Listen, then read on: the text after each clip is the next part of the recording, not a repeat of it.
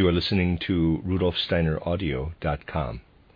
If you are listening to the podcast of this, it is located at rudolfsteiner.podbean.com. Please consider becoming a patron. As well, there are two publishing houses, steinerbooks.org in America and rudolfsteinerpress.com in England, who are the sole publishers of Steiner into English and have given me permission to do these recordings. Please consider patronizing them as well. You are listening to rudolfsteineraudio.com. This is a reading of a collection of lectures by Rudolf Steiner entitled The Karma of Untruthfulness, Volume 1. This is Lecture 3, given in Dornach on the 10th of December, 1916.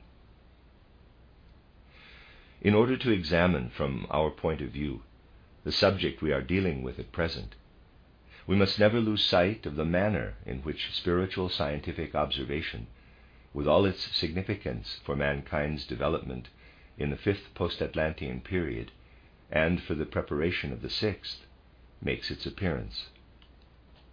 For without paying attention to how materialistic man today is negligent with regard to a spiritual, scientific observation of the world, we cannot proceed to the source of present day events. As a starting point for further discussions, I want to show you the manner in which, in some individuals, a kind of compulsion comes about to look up to those worlds with which our spiritual science is concerned. It is important to realize that this compulsive winning over of these people to a certain view of the world is only sporadic so far. Yet, even so, there is much in it that is extremely characteristic. A short time ago, I mentioned to you that a certain Hermann Bahr had published a drama titled The Voice, in which he attempts, through though rather after the manner of the Catholics, to link the world that surrounds us and is accessible to our physical senses with spiritual events and processes. Not long before writing this drama, Hermann Bahr wrote a novel titled Ascension. And this novel is really, in some respects, an historical document of today. I do not want to overstate its artistic and literary merit, but it is certainly an historical document of our time. As is the way with karma, it so happens that I have known Hermann Bahr, an Austrian, for a very long time, since he was a young student. This novel, titled Ascension, describes a romantic hero, as literary criticism would say. He is called Franz, and he seems to me to be a kind of likeness not a self-portrait, but a kind of likeness of Hermann Bahr himself. A lot of interesting things take place in this novel, which was written during the war. It is obviously Hermann Bahr's way of taking issue with present-day events.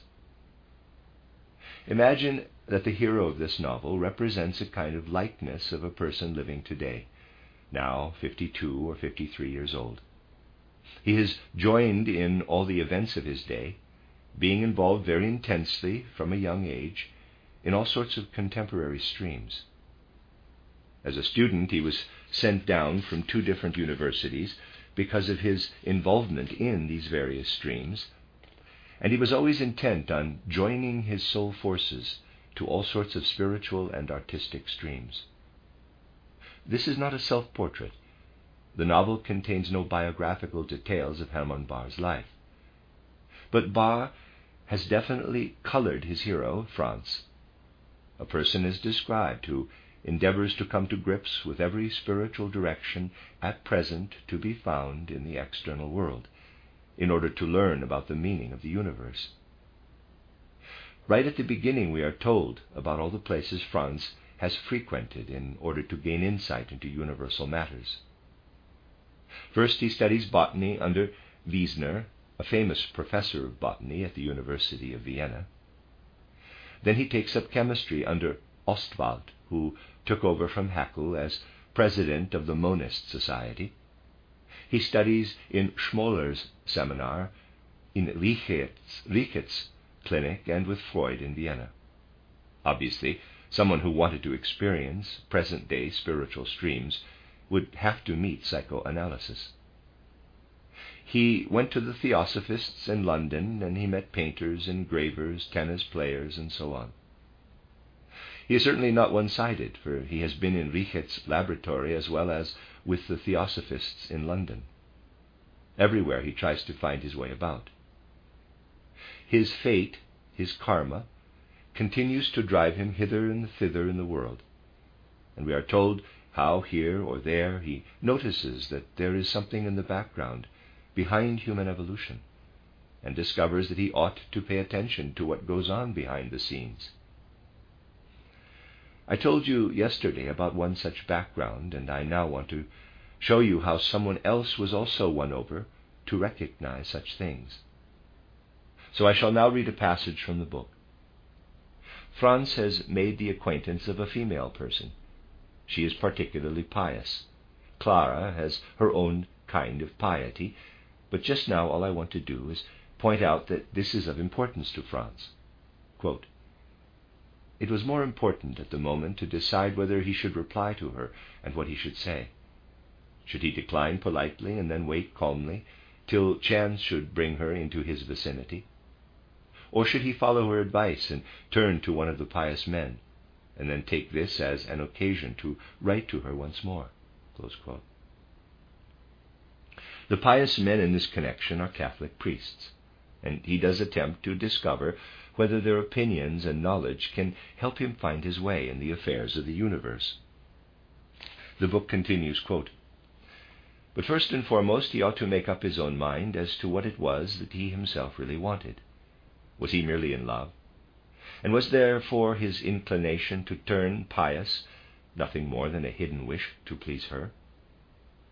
He had certainly not lied on purpose, but it could be that his feeling for her which cast a brightness over everything, made all her attributes and ways desirable to him. Instinctively, the lover longs to resemble his beloved, so that what she loves and values is lovable and valuable to him too. No, this did not apply in his case. Was he not on the way to believing before he ever met her?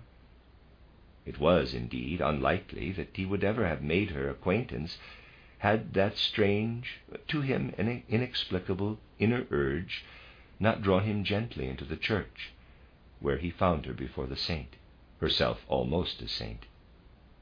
Otherwise he would hardly have noticed her.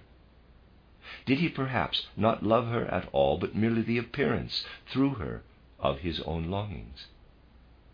So was what he now felt not love, not what love had meant to him hitherto, but the bliss of piety? But was he pious? He only knew that he wanted to be, but somehow still did not dare to, perhaps from fear of deceiving himself once again, since hitherto every desire had deceived him. And if he were to be disappointed yet again, there was no further wish he could aspire to. He longed to be pious, but whether he was capable of it was indeed questionable. Could he be as pious as those beggars in whom he so envied the staring bliss of their stolid worship? He doubted it. For that he had tasted too much of the tree of knowledge. Could he be as pious as Clara? He was no longer in the state of spiritual innocence. But was there not perhaps a kind of second innocence? Innocence regained? Was there not the piety of the one who knows his limitations, of the humble intellect, the faith of one who knows, the hope of desperation? Had there not lived in every age wise men, hidden, secluded from the world, associating with one another by secret signs, silently working wonders with their almost magical power, living in a higher region, above nations, above creeds, above limitations, in the regions of a purer humanity that was nearer to God? Were there not still in the world today widespread yet hidden knights of the Holy Grail? Were there not disciples of a white lodge, invisible perhaps, not to be entered, existing only in feelings, yet working everywhere, reigning over all, guiding destiny? Was there not ever on earth an anonymous company of saints, unknown to one another, not knowing of one another, and yet working on and with each other through the rays of their prayers. In his theosophical phase, he had already been much exercised by such thoughts. but evidently he had met only false theosophists. Maybe the true ones could not be known. Steiner continues. He had met a canon who had shown himself to be a man with few prejudices in any direction. Long quote again. Suddenly he wondered whether the canon might not perhaps be one of those true masters, one of those hidden spiritual rulers of the world, a secret guardian of the Grail. Only now did he realize that the canon had always attracted him, seeming to promise great revelations, as though he might be a repository of the words of life. The regard in which this priest was held, the timidity, the awe with which people spoke about him, the obedience shown even by those who disliked him, the deep solitude that surrounded him, the mysterious power he was reputed to have with which he could help his friends and damage his foes, though he smilingly denied that he deserved either the gratitude of his friends or the rancor of his enemies. All this went far beyond the importance, the power, the dignity of his office, of his external position. Some explained all this as stemming from his good connections, other by his rumored descent from an exalted personage. And yet the magical power of his glance, his presence, indeed even his mere name, remained unexplained. There were dozens of canons in the city, but he was the canon. If anyone spoke of the canon, he was meant. Someone asking for His Excellency was not immediately understood. They still could not accustom themselves to call him that. To him he remained to them he remained the canon. In processions he paced modestly behind the cardinal, yet he it was who commanded all the attention. If he did not appear at a certain hour for his customary walk, the whole town whispered, The canon has gone away. And later, when word went round, The canon is back, this seemed to be of the utmost importance for the whole of the city. Franz remembered a conversation years ago in Rome. Close quote. Continues. Forgive me for reading this, but Hermann Bahr wrote it. Continue quote a conversation with an Englishman, who, after traveling the whole world, had settled in the holy city because, he maintained, he had found nothing more mysterious than the Monsignori. One who could understand them would possess the key to the destiny of mankind. He was an intelligent man of mature years, of good family, wealthy, independent, a bachelor and a proper English gentleman, sensible, pragmatic, unsentimental, totally unmusical, inartistic, a robust and jolly man of the flesh, angler, oarsman, sailor, given to hearty eating and drinking, a high liver whose enjoyment of life was disturbed by a single passion, a thirsty curiosity to see everything, to know everything, to have been all over the place. There was really no other reason for this than to have the satisfaction of saying, whatever town in question, ah, yes, Cooks put me in that and that hotel, and I saw such and such, and met this or that person of high position or renown. To make his travels more comfortable and ensure an entree wherever he went, someone had recommended that he become a Freemason. He praised the usefulness of this association until he thought he had discovered that there must be a similar but better managed and more powerful organization. Then he was determined to become a member of that just as he would have turned to a different, better Cook's if such a thing had existed. He could not be dissuaded from believing that the world was ruled by a tiny group of secret leaders. History was supposed to be made by these hidden men who were unknown even to their closest servants, who in turn were unknown to theirs. Following the trail of this secret world government, this true Freemasonry, of which the other was no more than an exceedingly foolish copy, possessing inadequate means, he claimed to have discovered its seat in Rome among those very Monsignori, though of course most of these were unaware of their role as a crowd amongst whom the four or five true rulers of the world could conceal themselves. Franz still had to smile at the comical despair of his Englishman, whose misfortune it was never to find those he sought instead ever and again coming up against none but supernumeraries. Yet he never allowed himself to be put off entirely, Indeed, his respect for such a well guarded, impenetrable society only grew. He wagered that in the end he would be admitted to its ranks, even if he had to remain in Rome to the end of his days, become a monk, or even have himself circumcised. For since he had everywhere sniffed out the invisible threads of a power which enmeshed the whole world, he was not disinclined to esteem the Jews to a considerable extent.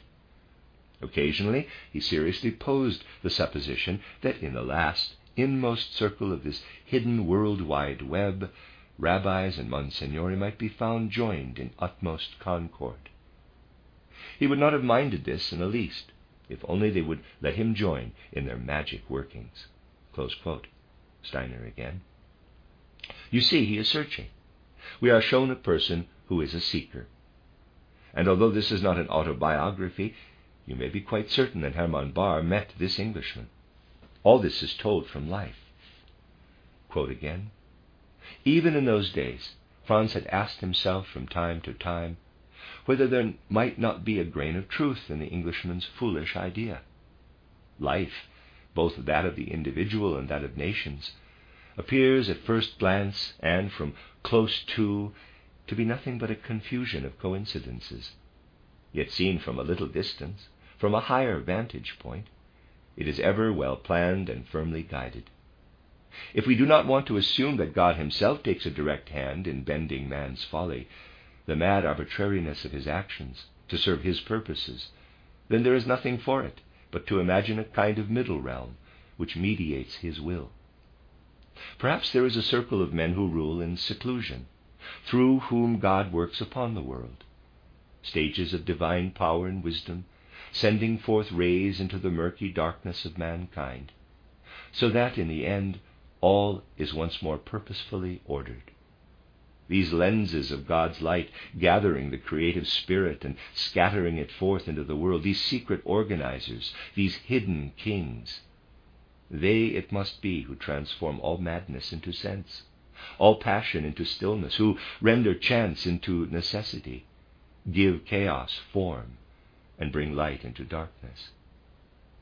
Who in his life has not encountered people who seem indeed to possess a remarkable majesty and distance, who reputedly have the power to curse or bless with a glance, and who, however still they may seem, none the less appear to exercise their power far and wide? Often their lives are simple. They may be shepherds, country doctors, village parsons. Often they are old women or precocious children who die young. There is something about them all that makes them uncanny to ordinary folk, something that gives them great power over man and beast, or indeed, it is always maintained, over all nature, over springs and minerals, weather, sunshine and rain, hail and drought. When our paths cross with theirs, we sense with absolute certainty, at that very moment perhaps, or maybe even years later, that the meeting has been decisive for our own life.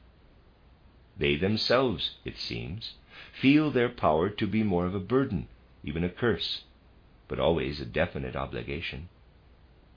They live in obscurity and are glad to be left in peace. It is not hard to imagine them all linked together throughout the world, communicating by signs, or perhaps passing on the signs of even more mighty secret princes. Maybe they are quite unconscious of all this, or only partly conscious fulfilling inner demands, obeying by instinct rather than acting from their own initiative. For they seem indeed to be not in control of their own power, but rather overwhelmed by it. All these capacities appear when consciousness is dulled or even extinguished. In his youth, Franz had known people like this. They are not rare in the mountains. The Englishman's visionary fancies reminded him of them.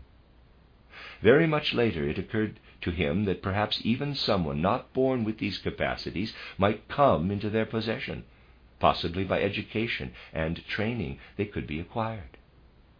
But he had soon been disappointed by the theosophical exercises. He had only been reminded of all this by the sight of the ecstatic worshippers in the dark church. Through practice, these people had reached a stage in which sorrow, distress, and envy were stilled composed, comforted, and strengthened, they returned from prayer. Close. Steiner continues. As you see, Franz did not want to undertake these theosophical exercises. He did not want to find a transition to knowledge of the spiritual worlds by this means. But something about which we had to speak yesterday is beginning to dawn. People are being won over into recognizing the course of certain threads, and they are beginning to notice that certain people make use of these threads. If only people like Hermann Bahr would approach this matter even more seriously than they do. Even the canon encountered by Franz did so more seriously. Franz was once invited to the home of this canon, together with some rather unusual company which is described. We discover that the canon associates with all sorts, not only pious monks, but also cynics and frivolous people of the world. He invites them all to his table. Franz noticed a number of things. The canon led him into his study while the others were conversing together. As we know, when dinner is over, something else always follows. So the canon led him into his study. Quote, the niece had retired, but the guest of honor, Uncle Erhard and His Excellency, seated in comfortable chairs and devoutly given over to the process of digestion, had still not reached a conclusion. The tales waxed increasingly risque, the mockery more audacious, the allusions more obvious. Nothing was spared, and it seemed as though the whole world consisting of nothing but anecdotes. Disgusted, Franz turned to the library. It was not large, but very select indeed. Only the bare essentials as far as theology was concerned. Steiner continuing, Of course, a canon needs theology, least of all for himself. Uh, continue now with the quote. The Bollandists, many Franciscan writers, Meister Eckhart, the spiritual exercises, Catherine of Genoa, the mysticism of Görres, and Müller symbolism. Then philosophy. There was more of that. The whole of Kant, including the papers of the Kant Society, Deussen's Upanishads and his History of Philosophy, Vaihinger's Philosophy of the As If, and a great many works on the theory of knowledge. Then there were the Greek and Latin classics, Shakespeare, Calderon, Cervantes, Dante, Machiavelli, and Balzac in the original. Of German writers, there were only Novalis and Goethe the latter in various editions, that of his scientific writings in the Weimar edition. Franz took out a volume of these and found in it many annotations in the canon's hand. The latter at that moment left the young monk and the Jesuit to join Franz. He said, subquote, Nobody knows Goethe's scientific writings, alas. The old heathen he is supposed to have been appears in quite a new light in them, and they help you to understand the ending of Faust as well.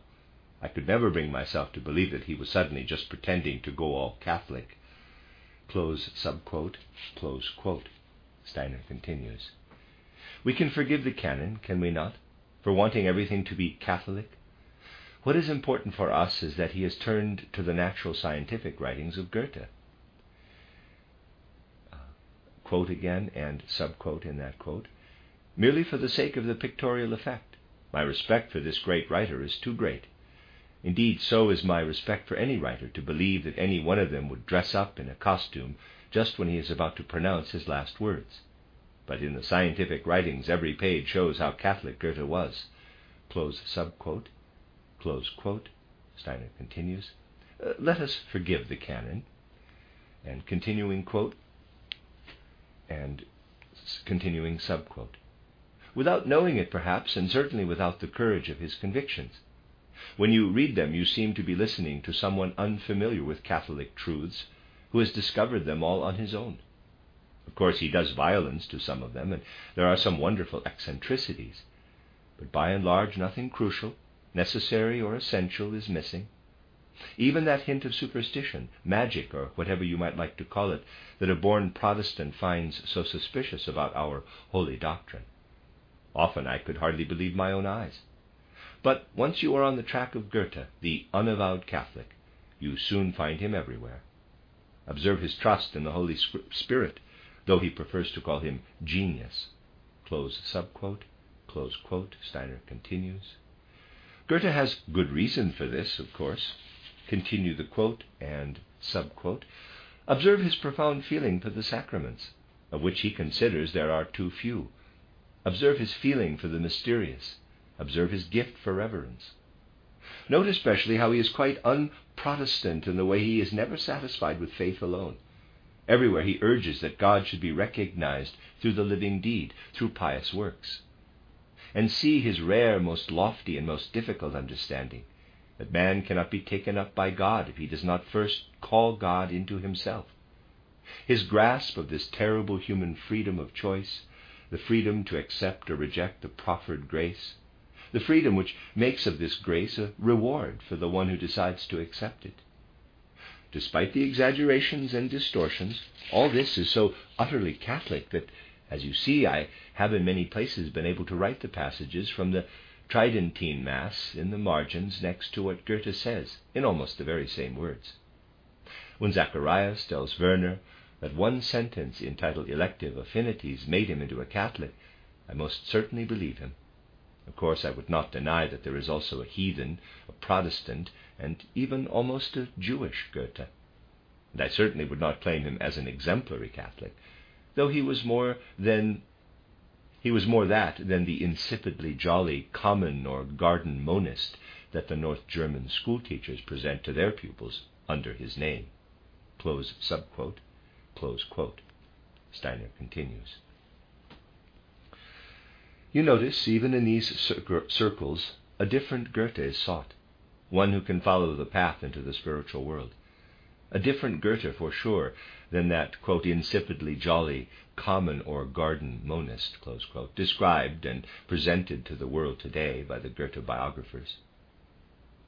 As you see, the path trodden by Franz is not so very different from those you find interwoven in what we call our spiritual science, and as you also see, a certain modicum of understanding can be present. May I remind you, I have often mentioned it, that the death of the Archduke Franz Ferdinand of Austria is one of those concealed events of the present day, despite all that occurred on the external physical plane. I have stressed especially that if the physical and spiritual worlds are taken together, then for them as a totality there was something present before the assassination of Franz Ferdinand that became different after that event. It does not matter in such cases what things look like in external Maya. What occurs inwardly is the important thing. As I told you, what rose up as the soul of Franz Ferdinand into the spiritual worlds became a focal point for very strong, powerful forces. And much of what is now happening is connected with the very fact that a unique transition took place between life and so called death. So that this soul became something quite different from what other souls become. I said that someone who has lived through recent decades in a state of spiritual consciousness must know that one of the main causes of today's painful events is the fear in which the whole world was drenched, the fear that individuals had of each other, even though they did not know it, and above all the fear that the different nations had of one another. If people had seeing eyes with which to track down the cause of this fear, they would not talk as much nonsense as they do about the causes of the war. It was possible for this fear to be so significant because it is woven as a state of feeling into what I described to you yesterday by means of examples. Please regard this as a kind of sketch. But drenching everything is this aura of fear. That soul was connected in a certain particular way with this aura of fear. Therefore, that violent death was in no way merely an external affair. I told you this because I was able to observe it, because for me it was a particularly significant event that is connected with many aspects of what is going on at present. I do not suppose that such things, which obviously ought to be kept within our circle, have been talked about all over the place outside our circle. The fact is, however, that I have been speaking about these things in various branches since the beginning of the war. There are witnesses who could verify this. Hermann Bahr's book appeared much later, only quite recently. Yet in it there appears a passage that I shall quote in a moment, and I would like you to pay attention to the following fact. Within the circle of our anthroposophical spiritual science, indications are given about an event that is spiritually very important. Then a novel written at a later date is published, in which is found a character who always appears to be rather foolish. He is actually a prince in disguise, but he appears as a foolish person who performs lowly tasks. From a poster, he is living in a rural area, he learns of the assassination of Archduke Franz Ferdinand, whereupon he makes a remark which almost causes him to be lynched and leads to his being locked up. For any police force would naturally be convinced that somebody making such a remark immediately after an assassination must be a party to the plot. Though there are many miles in between, the one event having happened in Sarajevo and the other taking place in Salzburg, nevertheless, to the police, in its wisdom, the man, that man must be a party to the plot. It now emerges that this person is a prince in disguise, and that he owns a deeply significant mystical diary. The reason for the remark he made also emerges. He was actually a prince, but had found the whole business of being a prince irksome, and so had disguised himself as old Blasel, who performed lowly tasks, behaved stupidly, even let himself be beaten by his master, and hardly ever spoke a word. He became talkative on certain occasions, but usually he said nothing. Then, when he was being investigated, he was found to possess a mystical manuscript which he had written himself. The book continues quote, The enchanted, now disenchanted prince, still in his old clothes, and still the same old fellow, too, though somewhat different now that Franz knew they had been a disguise, said, smiling, subquote, Forgive me the deception which for me was none. I ceased to be the infant Don Taddeo long ago. If circumstances now compel me to represent him again for a while, it will be a far more difficult role for me to play. For me, I really was old Blasel, and if I lied, it was myself I lied to, not you. That I should cause you inconvenience, I could not have known. I'm, very, I'm sorry indeed for that. Of course, it was the most stupid misunderstanding. Though I had never met him, I knew the heir to the throne very well. He meant a great deal to me, and we were in communication with one another, though not in the manner usual here. Close subquote, close quote. Steiner continuing, quote, the manner usual here, close quote, denotes the manner usual on the physical plane. We were in communication with one another, though not after the manner of the physical plane. The quote continues, and uh, Subquote, he had long gone beyond the boundaries of earthly work, and stood with one foot in that other realm of purely spiritual activity.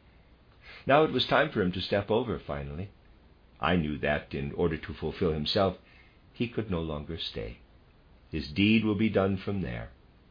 I was only surprised that destiny had hesitated so long with him. On that Sunday when I stepped out of church, where my prayers had once again been rewarded with reassurance, and saw the uneasy crowd. I knew immediately that his liberation had come. What has to happen through him, he can only bring about from the other side. Here he could only promise. His life was only a prediction. Only now can it really happen. I've never been able to imagine him as a constitutional monarch with parliamentarism and all that humbug. He was too great for that. By this he has seized the initiative for himself. This dead man will now truly start to live. This is what I felt when I heard the news. That is what I meant to say. You will understand that there was little chance of making myself understood to those peasants. I preferred to give myself up in silence, and am only surprised that they did not that they did not do for me. I was prepared for that. Then by now it would all be over. There must still be something for me to do. So be it. Close subquote. Continue quote. He had said all this in the same tone of voice, as it were without punctuation, only staring at Franz from time to time with numb eyes. Then he requested him not to mention his notebooks and to forget them himself. Subquote. The truth is written in them, but only for myself.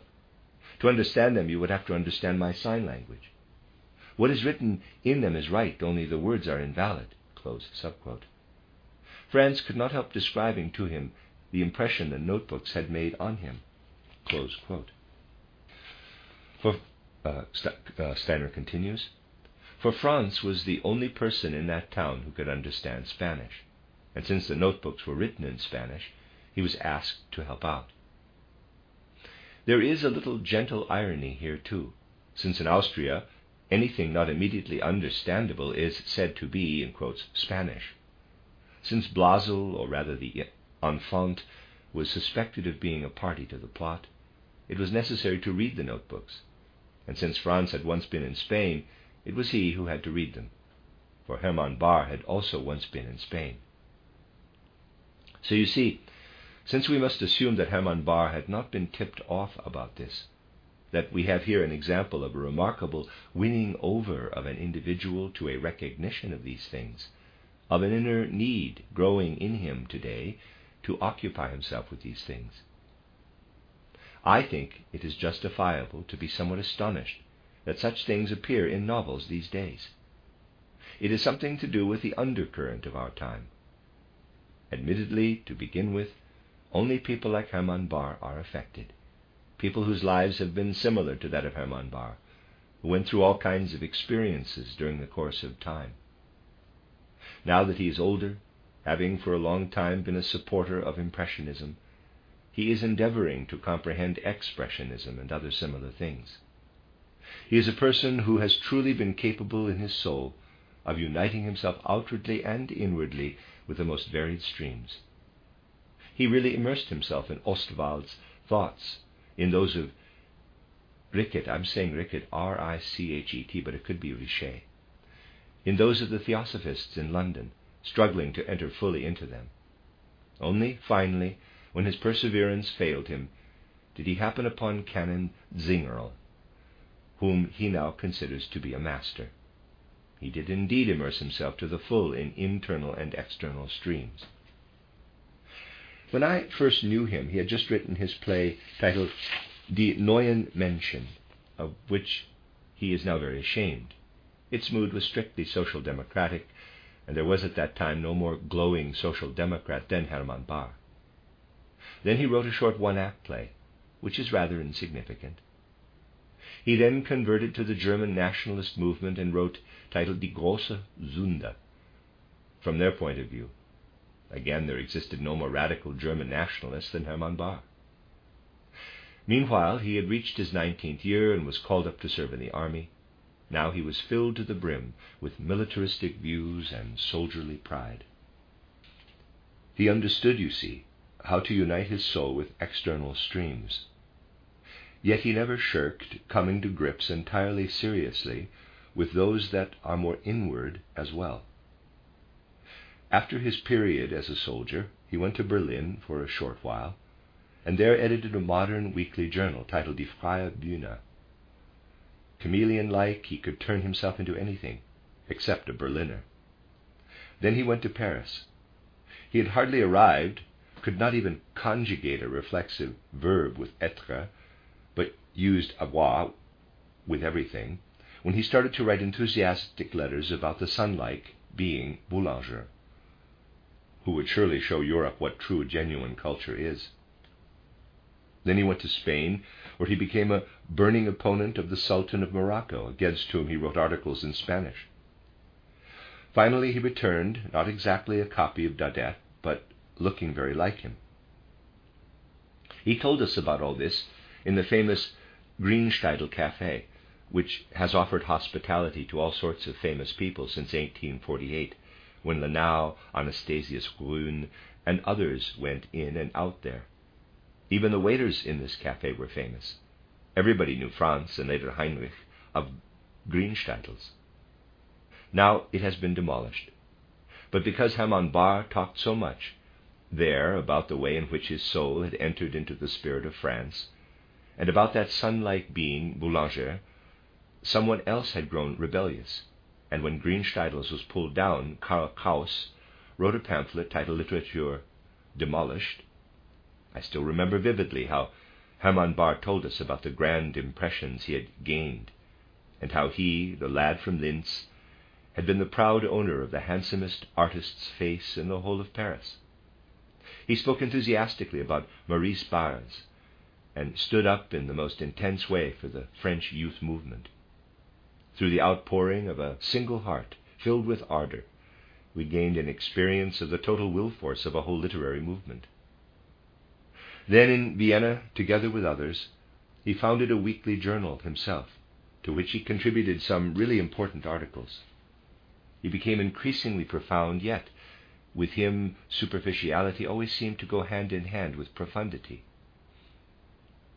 Thus he never stopped changing, from social democrat to German nationalist, from a militaristic disposition to a glowing admiration for Boulanger, then discipleship of Maurice Barres and others. And, after a later transformation, he began to appreciate Impressionist art. From time to time he returned to Berlin, but always departed again as quickly as possible. It was the one place he could not tolerate. Vienna, on the other hand, he loved dreadfully, and he expressed this love in many ways. In more recent years, his beloved friends in Danzig have invited him a number of times to lecture on Expressionism, something they are said to have understood exceedingly well. And the lectures are included in his book on Expressionism. He also enthuses about Goethe's scientific writings, and shows that he has drawn a little nearer to what we are coming to know as anthroposophy. But in his case, it is only a beginning. I might add, by the way, that his recent book about Expressionism is full of praise for his Danzig friends. Of course, so that they should stand out favorably in comparison with the Berliners. Lately it has been said that Hermann Bahr has converted to Catholicism. I don't suppose he will be all that Catholic, though, perhaps about as much as he was Boulangistic in days gone by. But he is a human being. You have now seen in his most recent novel that through his very worldliness, through his longing to learn about everything in his own way, he has now been touched by the necessity to discover something about, about man's ascent into the spiritual world and about the links between human beings that are different from those ordinary physical links. In other words, links of the kind we described yesterday. You can understand why I find it to some extent significant that such a novel should contain not only general echoes, but should lead to a point as concrete as the death of Archduke Franz Ferdinand. This shows that these things are far more real than is generally supposed. Just such things as this must show us that what takes place on the physical plane is often no more than a symbol of what is really happening behind the scenes of earthly life. For if you read about what has occurred in connection with these events, in connection with this assassination, without appealing to the spiritual aspect, it will be impossible for you to understand that someone can be led to a place such significance can be led to place such significance on the matter. But it is not yet possible today to speak about these things without some reservation. As yet, not everything connected with these things can be expressed. Attention may be drawn to some aspects only. To begin with, perhaps, the more external ones. Let us recall what was said yesterday about the world of the Slavs, about the soul of the Slavs. The Testament of Peter the Great appeared on the scene in 1813, or perhaps a little earlier, and was disseminated for good reason, as though it stemmed from Peter the Great himself. This document is used to seize hold of a natural stream, such as the stream of the Slav soul, in order to guide and lead it by means of suggestion. Whither is it to be led? It is to be led into the orbit of Russianism in such a way that the ancient Slav stream should become, in a way, the bearer of the idea of a Russian state. Because this is so, so, a clear distinction must be made between the spiritual Slav stream, the stream that exists as the bearer of the ancient Slav tradition, and that which strives to become an external vessel to encompass the whole of this Slav stream Russianism. We must not forget that a large number of Slav peoples, or sections of these peoples, live within the boundaries of the monarchy of Austria Hungary. The Austro Hungarian monarchy encompasses, let me use my fingers to help me count, Germans, Czechs, Slavonians, Slovaks, Serbo Croats, Croats, Croats maybe, Poles, Romanians, Ruthenians, Magyars, Italians, and Serbs. As you see, many more than Switzerland has. What really lives there can only be recognized by someone who has lived for quite a long time among these peoples and has come to understand the various streams that were at work within what is known as Austria Hungary. As far as the Slav peoples are concerned, there was, during the last decades of the 19th century, a paramount endeavor to find a way in which the various Slav peoples could live together in peace and freedom. The whole history of Austria Hungary in recent decades, with all those bitter battles, can only be understood if it is seen as an attempt to realize the principle of the individualization of the separate peoples. This is, of course, exceedingly difficult, since peoples do not live comfortably side by side, but are often enmeshed in complicated ways. Among the Germans in Austria, there are very many who consider that their own well being would be served by the individualizing of the various Slav peoples in Austria, that is, by finding a form in which they could develop independently and freely. Obviously, such things need time to come about, but such a movement certainly does exist. Then, apart from the Slavs in Austria Hungary, there are the Balkan Slavs, who lived for a long time under Turkish dominion which they have thrown off in recent decades in order to found individual states Bulgaria, Serbia, Montenegro, and so on. Yesterday I mentioned the Polish Slavs as those who have developed furthest in their spiritual life. I am mentioning only the more important subdivisions, for I too can only work these things out gradually. In all these Slav peoples and tribes, there lives what I called yesterday a consistent primal folk element, which is something that is preparing for the future. Seen quite externally, why was Franz Ferdinand rather important? He was important because in his being, in all his inclinations, you must take the external manifestation as a symbol of what lived within. He was the external expression of certain streams. In him there lived something which, if only it had been able to free itself, bore the deepest understanding for the individual development of the Slav peoples. You might indeed call him an intense friend of all that belongs to the Slavs.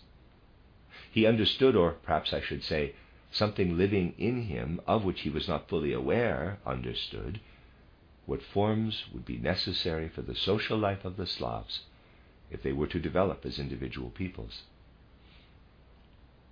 We have to realize that karma had decreed that this karmic path should be extremely unusual.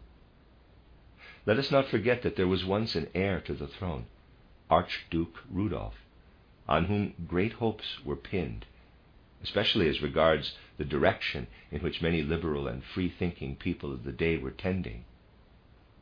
Those who knew the circumstances and the person understood that something was working through his soul which would have brought about the application to the Austrian situation of what I yesterday called English political thinking. English ideas concerning the way in which states should be administered. This is what was expected of him, and it was also what he himself was inclined to do. But you know how karma worked, and how what should have happened was made impossible. So then something else became possible instead. Now a man tending in quite another direction grew in importance. It is indeed not without significance if our attention is drawn to this. Here he could only promise. His life was only a prediction. Only now can it really happen. I've never been able to imagine him as a constitutional monarch with parliamentarianism and all that humbug. That's that quote from the book. Yet this is just how we should have imagined the other one to be. You see that karma is at work, and we must see how this karma works in order to achieve further heights of understanding. The circumstances which could and should have been brought about, not because of the wishes of some person or other, but because of the purpose of world evolution, by this soul who looked upon the Slav folk element with understanding, for the moment I am giving a purely abstract description, would surely have had a liberating effect on the Slav folk element. But it would, at the same time, have destroyed what Russianism wants to do with the Slav element. For Russianism wants to confine the Slav element within its own framework and use it as its tool. It wants to contain it within the confines of the testament of Peter the Great. The speed with which such things come to realization depends, of course, on all kinds of side currents and peripheral circumstances. But it is important to have an eye for what is gathering momentum in any particular direction. Obviously, therefore, only those who understood the Slav element more deeply could understand what web was really being woven, and also that those who wanted to destroy the Slav element through Russianism had to work against more healthy endeavors. Matters become particularly delicate and tricky if they start interfering with streams and counting on methods that are connected in some way with the occult streams using the secret brotherhoods which exist all over the world. Some are more profound, as are those about which I shall speak tomorrow. Others only touch on these things, but even then, as they do touch on them, they must be seen as vessels through which occult streams flow.